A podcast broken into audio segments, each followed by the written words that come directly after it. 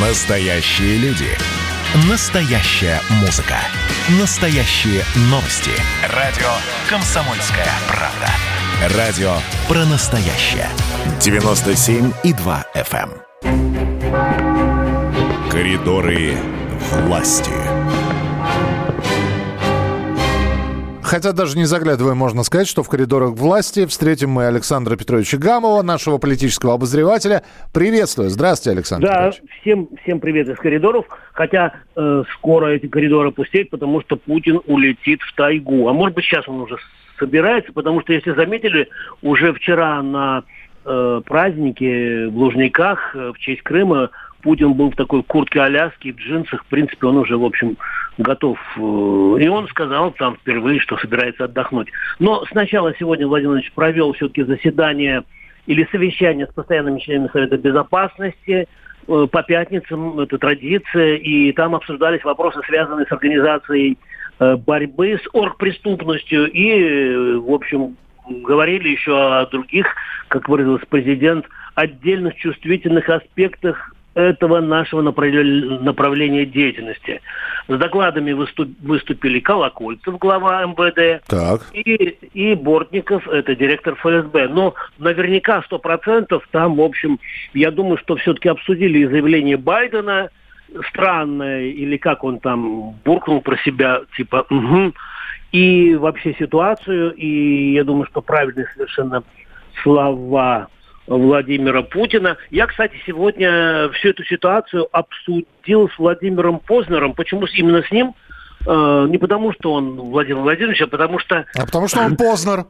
Потому что он Познер, он беспристрастный человек э, вообще во всех вопросах, э, во вопросах политики. И вы прямо сейчас вы можете полностью мое интервью с ним э, почитать на сайте kp.ru, либо в агентствах, и уже, уже растиражировали агентство. А пока э, вот фрагмент. Владимир Познер в эфире радио «Комсомольская правда». Вот как он ответил, как вы это оцениваете? Я оцениваю это как колоссальную глупость с его стороны, потому что этот ответ формально, если говорить, то отрезает э, любые пути к каким-либо переговорам между ним и Путиным. Ведь нельзя садиться за стол с человеком, которого ты считаешь убийцей. Мгм. Значит, это на самом деле абсолютно необдуманное, на мой взгляд, идиотское высказывание. Псаки заявляет, что э, господин Байден не жалеет о том, что он сказал. Никто же ведь не знал заранее, что он так ответит. Сказать, что, мол, он оговорился, ну, никак не получается. Значит, он сожалеет. Ну, как это президент Соединенных Штатов сожалеет? Это смешно говорить. Значит, вот, э, нет, не сожалеет. Как вам реакция Путина? Ну и молодец, потому что в конце концов вот обе стороны вот так вот э, будут отворачиваться друг от друга, то это кончится очень плохо. Это может кончиться войной вообще. Кому это надо? Как вы думаете, как дальше будут развиваться события? Что будет дальше? Какие шаги предпримут в Америке? Что у нас на самом деле на уме а, у нашего руководства? Я не знаю. А что бы вы посоветовали, вот завершающий мой вопрос, и американскому президенту, российскому, США и России? Но Я бы посоветовал э, спустить это все на тормоза и как можно скорее встретиться, чтобы обсудить вопросы, которые являются абсолютно важнейшими для нашего существования. А Это прежде всего вопросы, связанные с гонкой вооружения и с э, колоссальным недоверием, которое у нас существует что может способствовать началу войны непреднамеренно. И второе, решение вопроса потепления климата. Ну, вот такой, такой, м, такой Понятно, комментарий. да? Миш, немножко мы проглотили первый вопрос, но первый вопрос, естественно... Понятно, я- он был про. Байдена, про его высказывание. Про Байдена, конечно. Можно еще про тайгу чуть-чуть? Э, Про, про кого? Про тайгу. куда Мне, Путин мне, мне просто услышал, услышал про Шойгу, потому что здесь... Нет, а потом про Шойгу. Давайте. Ну, в тайгу он поехал, в Шойгу, А Владимир то- Владимирович. Вот. А я, знаешь, почему вдруг вспомнил? Потому что э, вот у меня где-то в голове застряло заявление или воспоминание Шойгу. Тогда Путин еще был премьер-министром, э, пока еще первый раз был премьер-министром, он не был президентом.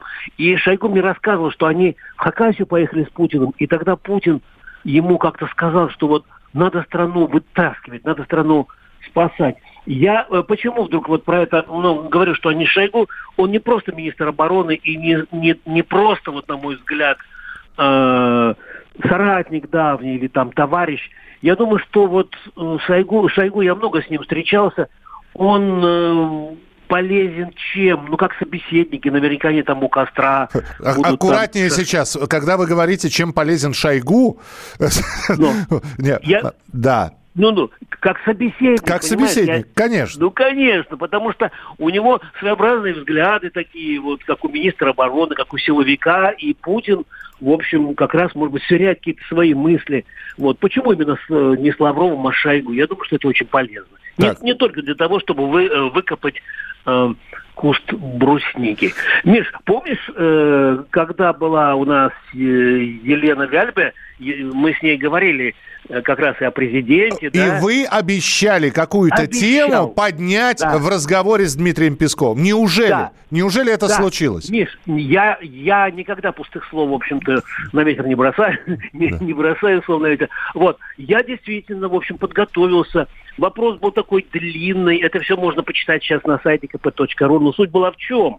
А, Елена Валерьевна мне, э, ну, нам, э, всем нашим слушателям сказала, что вот э, Федерация лыжных видов спорта, спонсоры дают деньги, и потом эти деньги снова второй уже раз, хотя спонсоры уже оплатили, облагаются 40-процентным налогом. И вот я подробно-подробно, длинно, нудно все это значит, Дмитрий Песков объяснил, но меня вот что вообще в этой вообще истории подкупило, то, что вот мой вопрос э, уже звучит в СМИ, э, что это Вяльбе спросила у Путина. Но это очень хорошо. Значит, дойдет до Путина. Итак, э, вы поняли, о чем речь. И вот э, мой э, диалог с Дмитрием Сергеевичем Песковым. Слушаем. Ну, Елена Вяльбе, э, при всем уважении к ней, наверное, не единственная, кто обращалась на прямую линию президента. И, к сожалению, формат, э, даже многочасовой формат не позволяет соединить и ответить на вопросы всех граждан, которые проявляют интерес. Это первое. Мы, конечно, вместе с вами радуемся успехами э, наших лыжников.